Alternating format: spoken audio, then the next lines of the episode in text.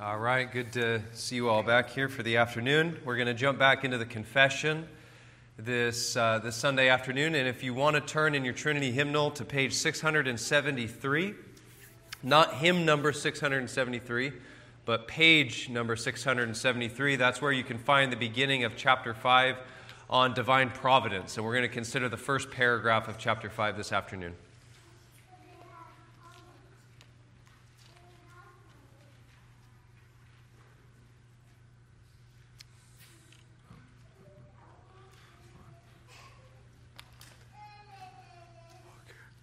All right, is everyone there? 673. We are beginning chapter 5 on divine providence. Let's read the first paragraph together. God, the good creator of all things, in his infinite power and wisdom, does uphold, direct, dispose, and govern all creatures and things, from the greatest even to the least, by his most wise and holy providence, to the end for the which they were created according unto his infallible foreknowledge and the free and immutable counsel of his own will, to the praise of the glory of his wisdom, power, justice, infinite goodness, and mercy. Let's pray together before we start. Father, as we come now to consider the things of your word, we thank you for the saints who have gone before us. We thank you that we stand on the shoulders of giants. Father, truly, we would not be where we are today apart from your Spirit's work throughout the ages, preserving your church in the truth, leading her into more accurate confessions of the truth and descriptions. And Father, we thank you for the doctrine of divine providence. We thank you that Father, Son, and Holy Spirit, our one God, rules heaven and earth according to your perfect wisdom and goodness. Father, we thank you that we have confidence as your people that there is not a hair which falls from our head, that you do not ordain. There is not a word that is upon our tongue that you do not know it altogether before we speak it. You have decreed all things whatsoever come to pass. And we thank you that we have the comfort knowing that whatever befalls us in this world comes to us from the loving hand of our Father conforming us into the image of Christ, making us more pure, more blameless, more holy, less prideful, less presumptuous. We thank you for the, the shaping effect your providence has in the lives of your people and how you love us too much to let us remain where we are, and you always are training us and growing us through the things that you ordain for us in our lives. So, Father, teach us this afternoon. Pray that you'd give us strength and energy as we come off of lunch into an afternoon. We're tired. We pray that you'd give us um, attention for your word, uh, to your word, and that you'd give us um, a carefulness and a thankfulness for these doctrines. Bless our time, we pray. We ask in Christ's name. Amen. Okay. All right, well, we're moving on into chapter 5 of the confession. Uh, the, uh, chapter 5 deals with the subject of providence. And honestly, at one level, providence is one of those doctrines that is at the same time very simple. And depending on how deep you want to dive, it's also one that can become very complex very quickly. Um, it's very simple, and we instruct our children from the earliest of ages to know that everything that happens to us in this world, everything that happens to me in my life, to our family, to our church family, comes to us from the loving hand of God. That there is nothing that befalls us or anyone else that is outside the knowledge and the wisdom of God. And that's a very comforting doctrine for Christians um, to know that as we read God's uh, decree unfolding all throughout the scriptures, whether it be his judgments like the flood of Noah, um, whether it be um, the judgment of him bringing armies to invade other countries, whether it be down to the minute things and the simple things like the grains of wheat that fall into the ground, that were blown there by the wind, that then give forth uh, vegetation for us, all of these things are from the hand of God. So it's simple and it's comforting in that sense, but at the same time, it can very quickly become challenging and uh, very thorny doctrine when you ask questions about how that all works out, uh, particularly when it comes to the will of the creature. Um, does providence do violence to the will of the creature? Um, does providence indicate a type of fatalism? Right? These are questions that are raised. And this chapter addresses those things in a pastoral way. In fact, it's interesting. Um, there are some key words that the 1689 subtly changes. They're not massive changes, but they are intentional changes from the wording of Westminster and the Savoy Declaration in order to bring in more of that pastoral, practical, devotional aspect of this doctrine. So let's, let's jump in here. What is providence? The way the chapter unfolds is that, as it does with many uh, chapters in the confession, paragraph one states the doctrine, and then the rest of the paragraphs are, most of them, clarifications um, to tease out questions and difficulties that arise from this doctrine. Um, what is providence? Well, the word, if you took it literally in its parts, you can see the word, it means to see beforehand. So you can see in providence, pra, which is before, and then vid, from which we get our word video, to see beforehand. Um, but over, the, hist- over the, the years in the history of the church, the word has come to take on a specific meaning and in our confession, um, as well as in the broader Reformed world, it's used to speak of God's ongoing work subsequent to his initial creation. Okay? So when we speak of providence, we're speaking of God's ongoing and continual work in the world subsequent to his first act of creating all things. And this is one place where um, the doctrine of divine providence differs, for instance, of the, the idea of deism that was popular uh, 17th, 18th century. Um, uh, deism taught this idea of a God that creates. This world comes from the God who creates. But then God, kind of after He creates, steps away and He just lets the world go on as it would. And the Bible and our confession here does not describe a God who just creates and le- then lets things go, but rather a God who creates all things, and that's the beginning of the execution of his decree. But then a God who also continues every moment to wisely uphold, preserve, direct, and govern all of creation to its appointed end, the end of his own glory. That's what we're talking about in, in providence here. Um, if his decree is the eternal blueprint of what he would do, Creation and providence is the actual execution of that decree in time when he brings it to its, um, uh, its appointed end. So let's dive into paragraph one here, and then uh, we'll just describe it somewhat briefly, and then we'll have three closing applications. First of all, the paragraph starts off God, the good creator.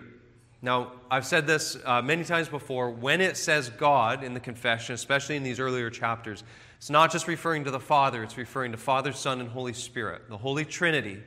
And it calls um, this God the good creator of all things.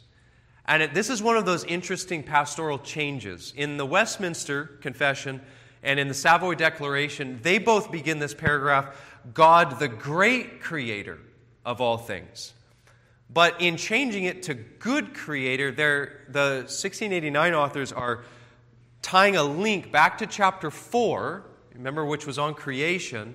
And just as chapter 4 emphasized the goodness of creation because it flows from the God who is good, here chapter 5 starts by emphasizing all of God's providence is good because it flows from the God who is good. Um, and, and the authors will pepper that word good throughout this, uh, throughout chapter 5 in a, in a comforting pastoral way. But it says, God, the good creator of all things, in his infinite power and wisdom. Now, those are not just throwaway words. Infinite power and wisdom. Um, John Piper, I actually, some of you know John Piper wrote a book I don't know, last year on Providence. It's a big book. I, I got to open it for the first time this week and actually take a look at it. he makes the, um, the good, um, what's the word I'm looking for? Um, he points out, I'll put it that way, my mind is running slow right now, I'm sorry. Piper makes the point that when we talk about sovereignty, we are talking about power. But when we talk about providence, we're not just talking about sheer power, but rather power that is governed by the wisdom and goodness of God. Right? So providence encapsulates more than just the idea of sheer power, but rather power that is governed by God's wisdom and God's goodness towards his own to accomplishing his own good ends. God, in his infinite power and wisdom, does uphold, direct, dispose, and govern all creatures and things. Okay? Now, each of those four words, it's not like they just were kind of like, let's stack up words here to try to make it you know, more powerful that God controls everything. Each of those four words ties the confession into historic beliefs about the providence of God. Um, usually, if you, if you open up a systematic, usually you'll see the providence of God handled under three um, primary uh, headings. And I think, honestly, I think that the confession here really sticks to those three, and that the last two, dispose and govern, are kind of two sides of the same coin. Um, but let me open up each of these. Um, so it says that God upholds all creatures and things. This is often what's usually called um, God's preservation of all things, right? Um, we saw when we were in chapter 2 on the attributes of God, there is only one being who is existence himself, it's, itself. There's only one being who is self existent, and that being is God.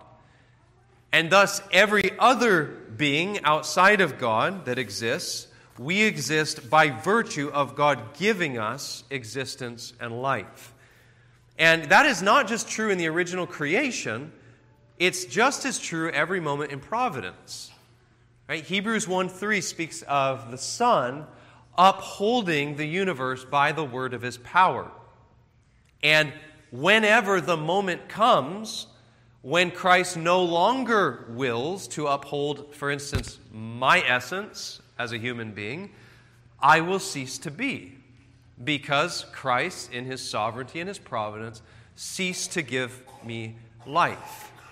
Um, Acts 17 25, as Paul's in the, uh, speaking to the Areopagus, declares of God, He is the one who gives to all things life and breath and everything.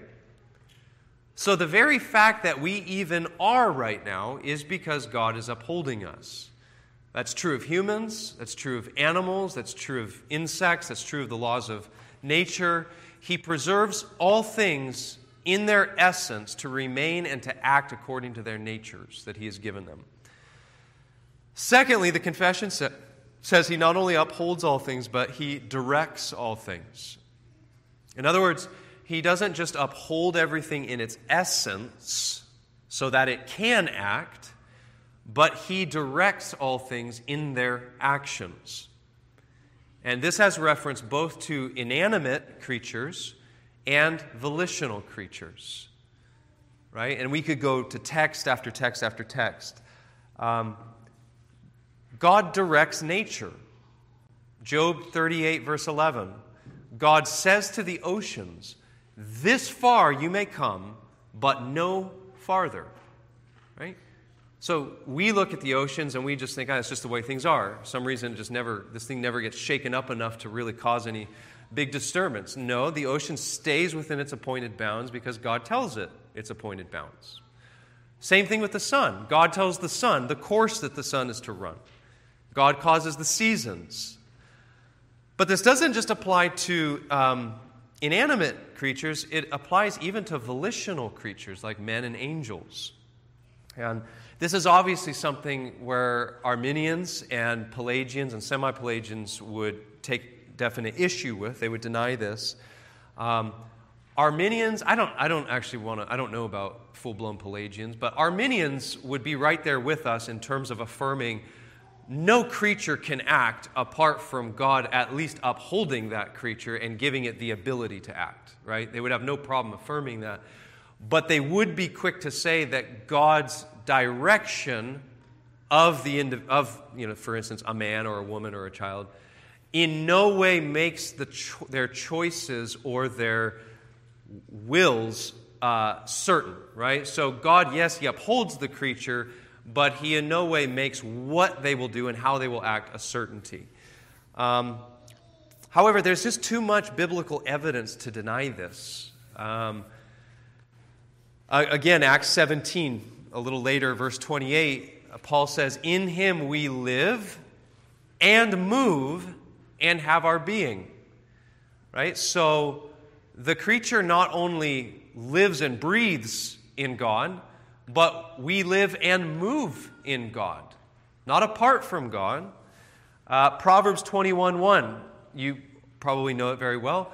The heart of the king is like a stream of water in the uh, yeah, the heart of the king is like a stream of water in the hand of the Lord. He turns it wherever He wills. Um, now, as paragraph two will clarify, God doesn't do this in such a way that takes away the reality of what we call second causes, what the confession calls second causes. We really act, okay, we're not denying that. It's not that God, in some pantheistic way, is just acting through creation. The second causes still remain very real. Our choices really are real. We are participating, and thus we are responsible for our being the actor, but God is the first cause of all of our second causes. Um, this is also called concurrence, by the way. If you're ever in a systematic, preservation is usually the word used for the first concept, and then concurrence is the word that's used for this idea of God directing even the wills of his creatures to their own ends. Thirdly, third word, says, and I'm or sorry, third and fourth word, I'm taking these together. It says that God not only upholds, not only directs, but he disposes and governs all things to their appointed ends. So this is talking about God's wise government of all things. Right? So I'll just give you an example. If you think of the Joseph narrative in Gen- uh, towards the end of Genesis, um, the text says at the end, you know, um, reflecting on everything that's happened. This is Joseph reflecting on everything that's happened to him the evil betrayal of his brothers, selling him into slavery. After all that, Joseph says that what they meant for evil, God meant for good. Right? So, Joseph's not denying the reality of his own brother's guilt. They are the ones who intended their actions for a certain reason. They hated Joseph. They wanted to be rid of him. They didn't want to kill him, so they figured we'll throw him into slavery, never see him again. But God, in the same action, He intended the purpose of the saving alive of many of His people, and he, which would ultimately lead to their deliverance from Egypt, and so on and so forth, the bringing of the Christ into the world.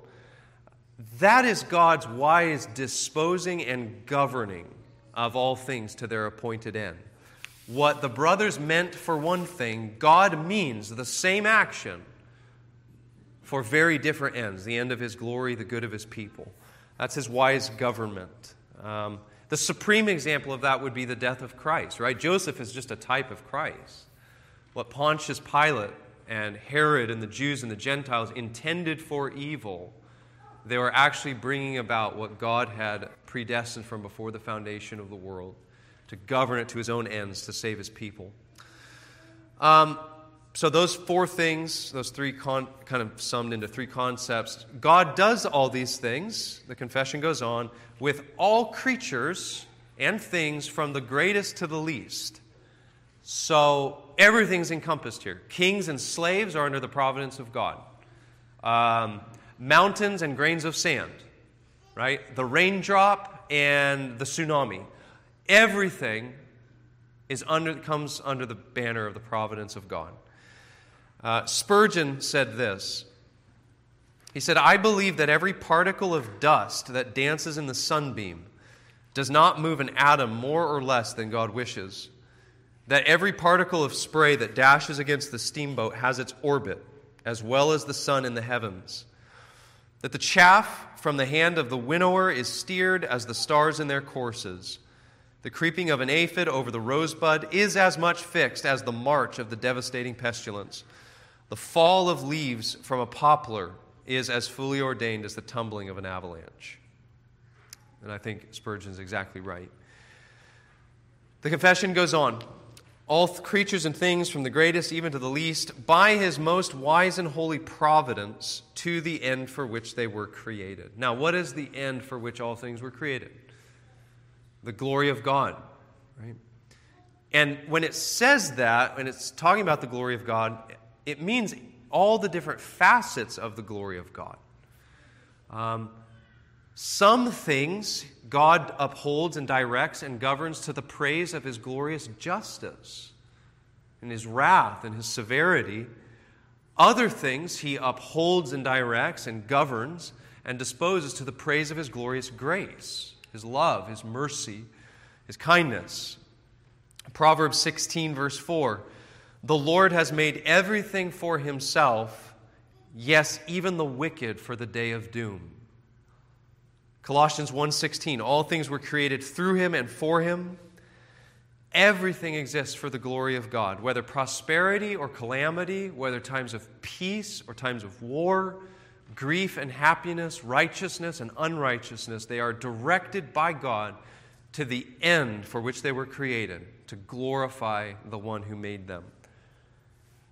And then it says he does all this according unto his infallible foreknowledge and the free and immutable counsel of his own will. Now, this again is emphasizing the perfect wisdom of God in providence.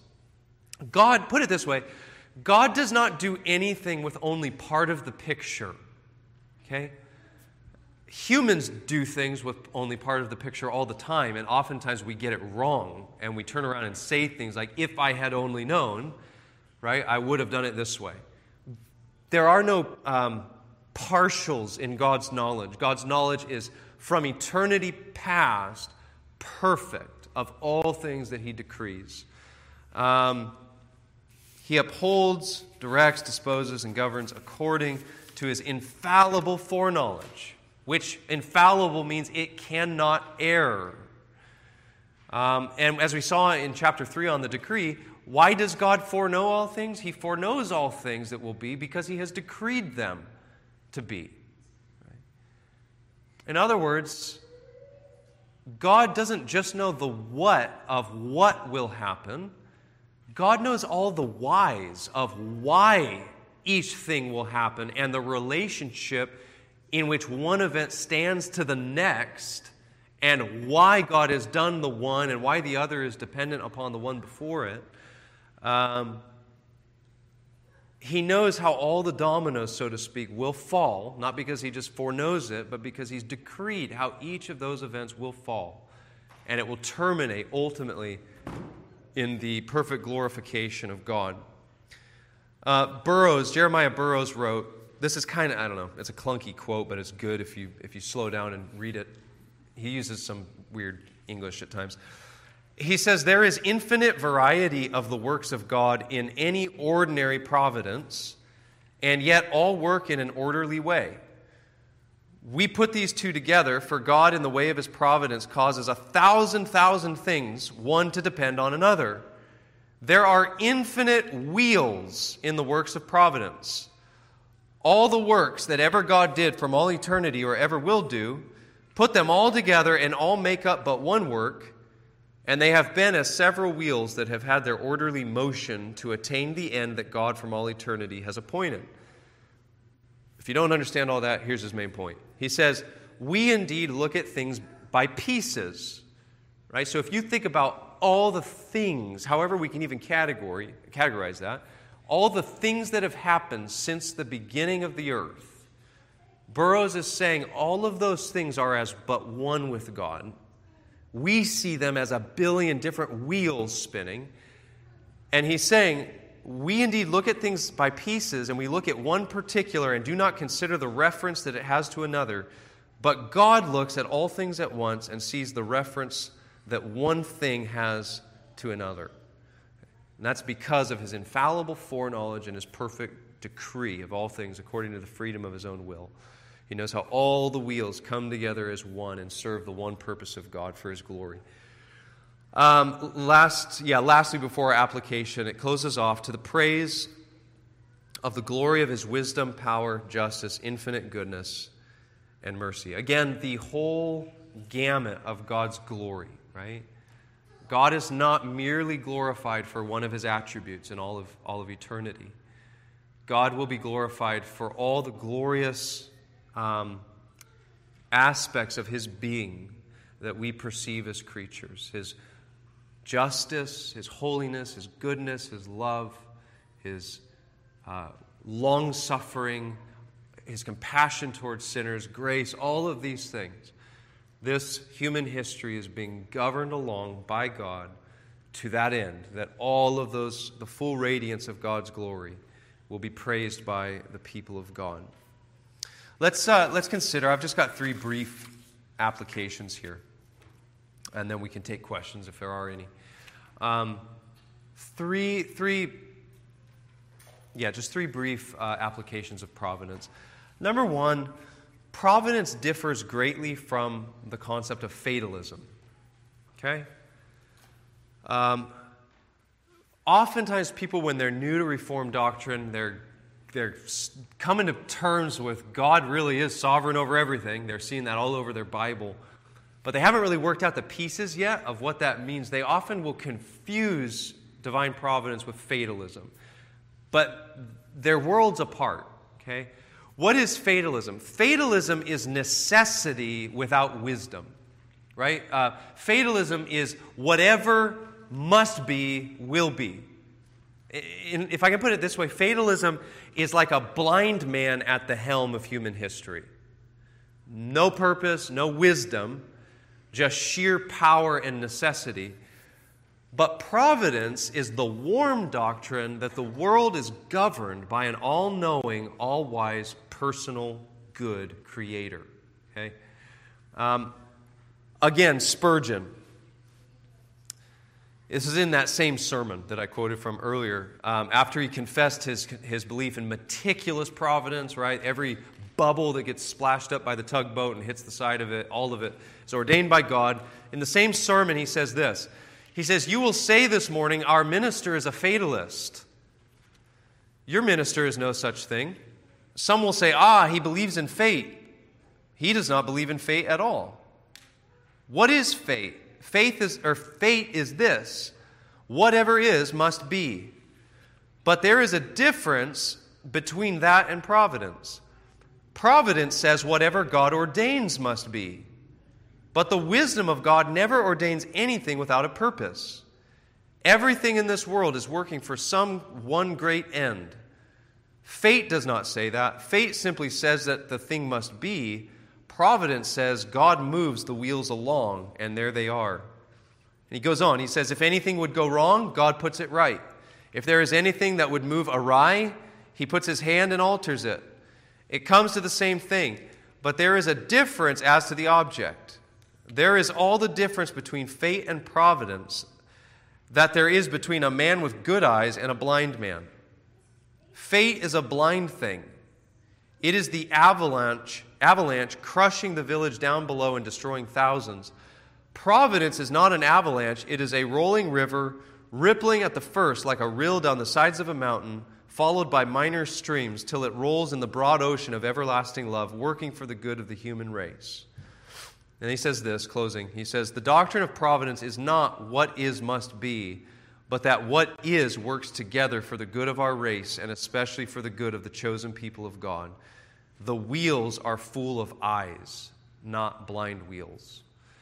And his point there is he's trying, and I can't remember where it was, but I thought it was Spurgeon who at one point said the difference between fatalism and providence is a personal God. That's the main difference between the two, is that one believes in an impersonal force of necessity, the other believes in a personal, all wise, all good, all loving God who decrees all things. And that makes a world of difference. So, providence is not fatalism, not fatalism. It's not impersonal necessity. Um, second application providence enables us to see God and to praise God in everything. Okay? This doctrine of providence enables us to see God, and I don't mean by that with the eyeballs, but I mean in all the things that take place, we're able to trace all of them back to God Himself. Right? Now, even as I say that, we have to guard that idea. Um, some who have held to a doctrine of providence really move into a type of um, pantheism. But this, the, according to our confession, this doctrine of providence always maintains the creator creature distinction. Um, God is the first cause of all things, but that doesn't remove the reality of second causes. And thus, God is distinct from the creation he governs. And yet, though he's distinct from the creation he governs, yet he is not separate from the creation he governs. And therefore, everything that befalls us can be traced back to the hand of God. So, practically, and we teach our children this, but we, we don't give God thanks enough for these very simple things that we take for granted. The fact that we have food in our refrigerator, the fact that it took countless exchanges of hands to actually get there, whether it be with money, whether it be trading, whatever, boats, you name it, um, that food has gone through a lot of different human hands and second agents, right, second causes to get there. And yet, when we sit down to pray before a meal, who do we thank? We thank God for giving us this day our daily bread. It's because providence is true, because God is the one who governs the hands, who governs all things and creatures, and is kind to us. Um, or even our own hearing of the gospel Though, if you were to trace it back, the only reason I heard and believed the gospel is because countless Christians have shed their blood for the translation of the scriptures, and it's been brought to this, this country.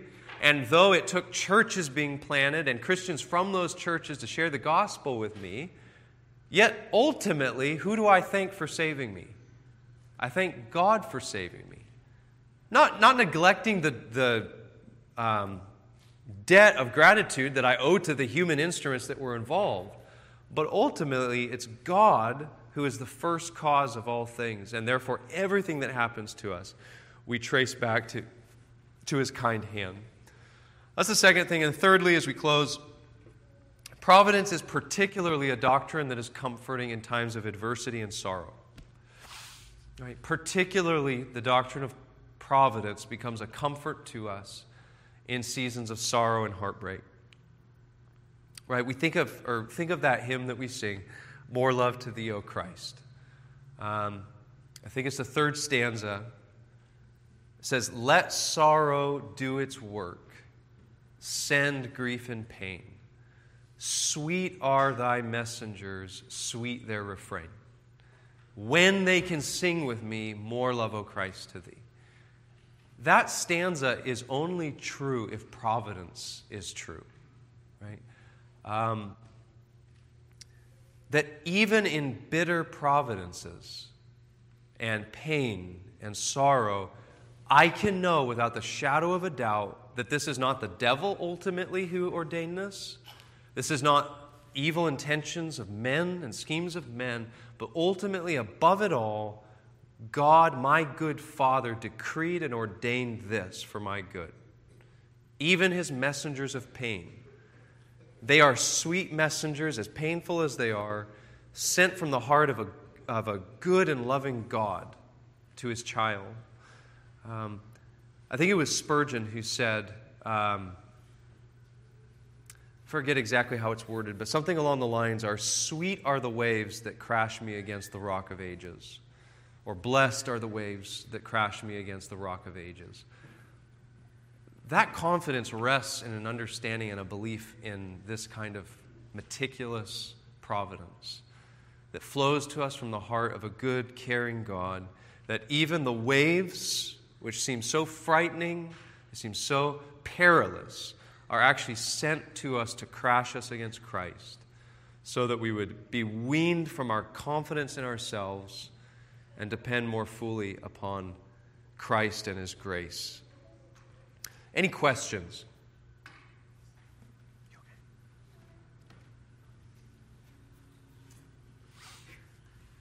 Or comments?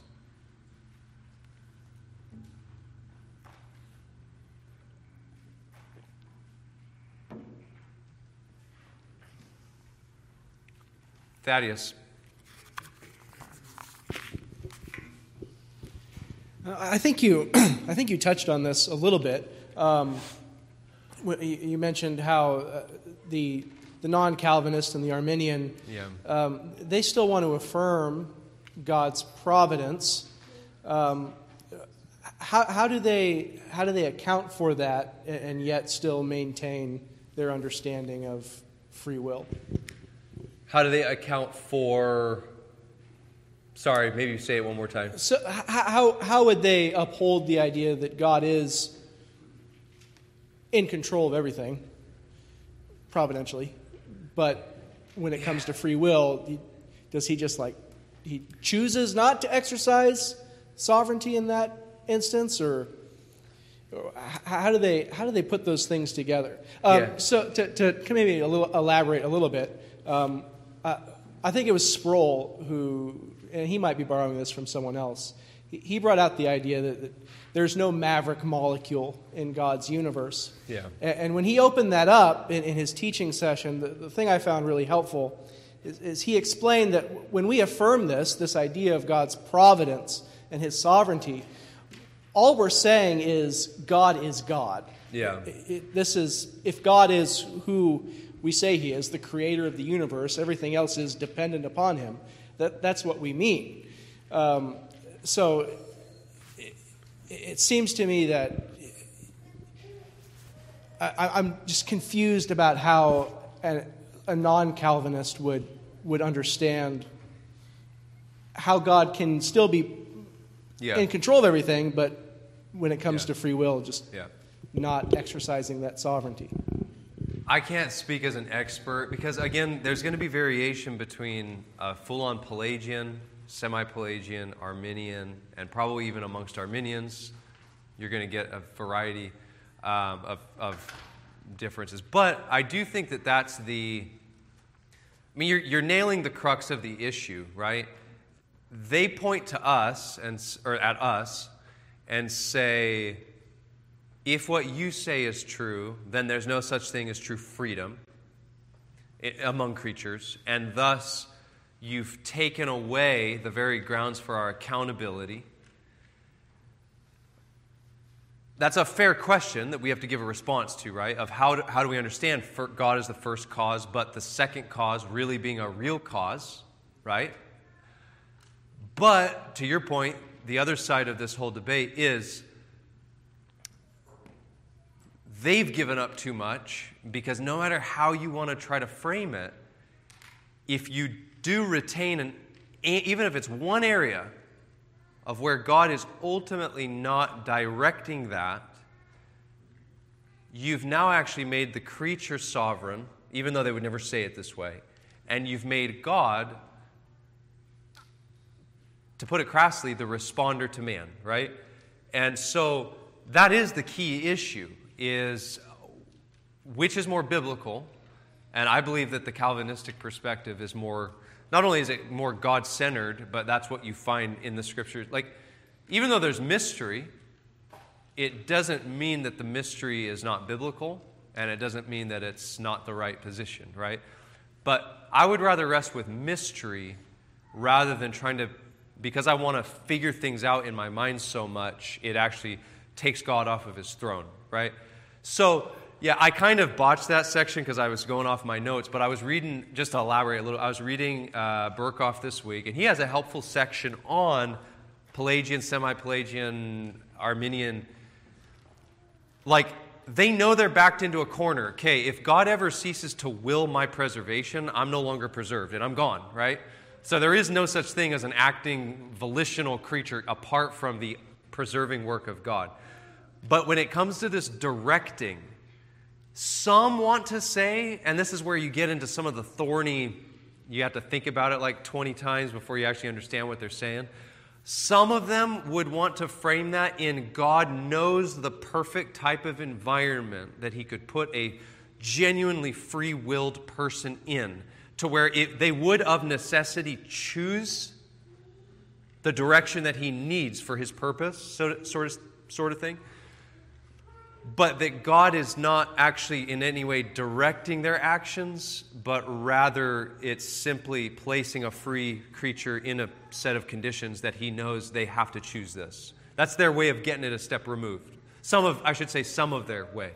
Um, problem is, again, when you're talking about these things, you just don't see that in Scripture. Like, you don't see that idea. You know, it sounds good at one level of like, okay, but it's ultimately, it's kind of like Molinism. It's like, Okay, yeah, I guess you can fit that onto the Bible if you want, but it ain't in there, that's for sure. You ain't getting that out of the text. You're just kind of coming to the text with that assumption.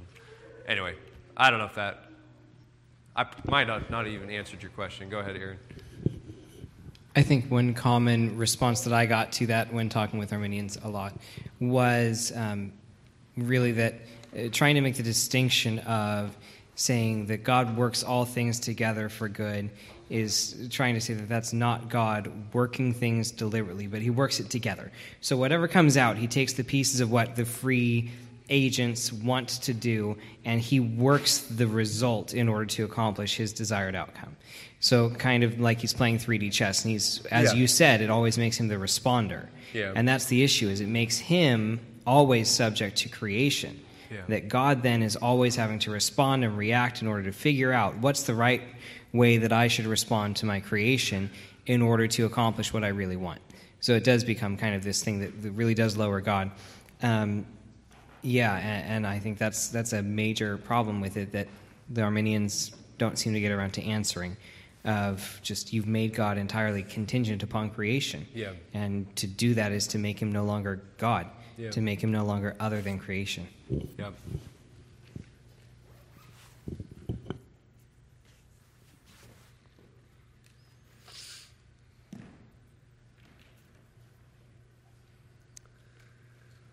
Gary? Get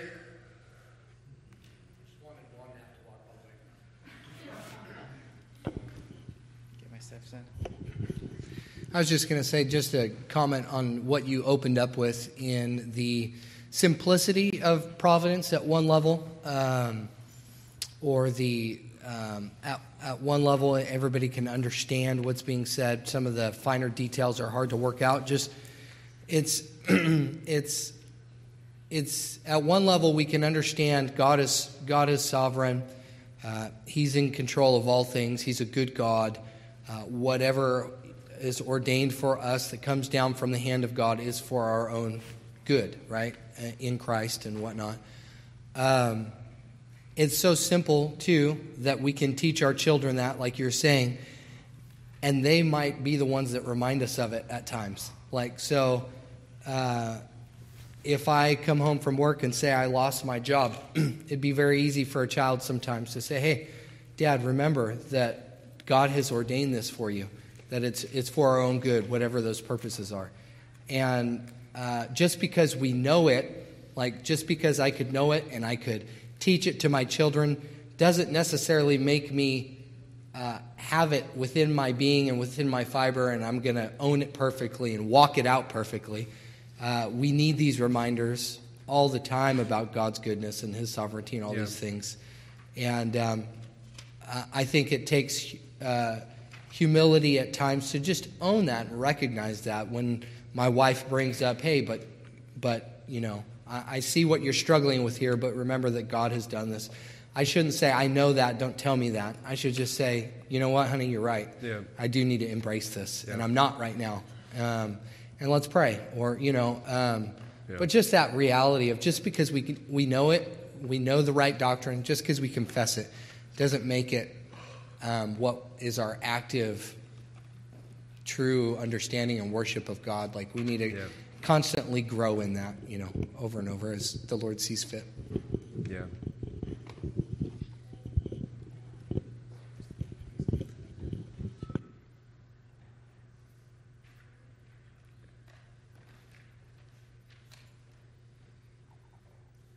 Oh, Aaron. Just gonna ping pong back back across the room. Uh, one other thing I thought was really helpful that you brought out was kind of the trifecta of uh, God's goodness, His wisdom, and His power.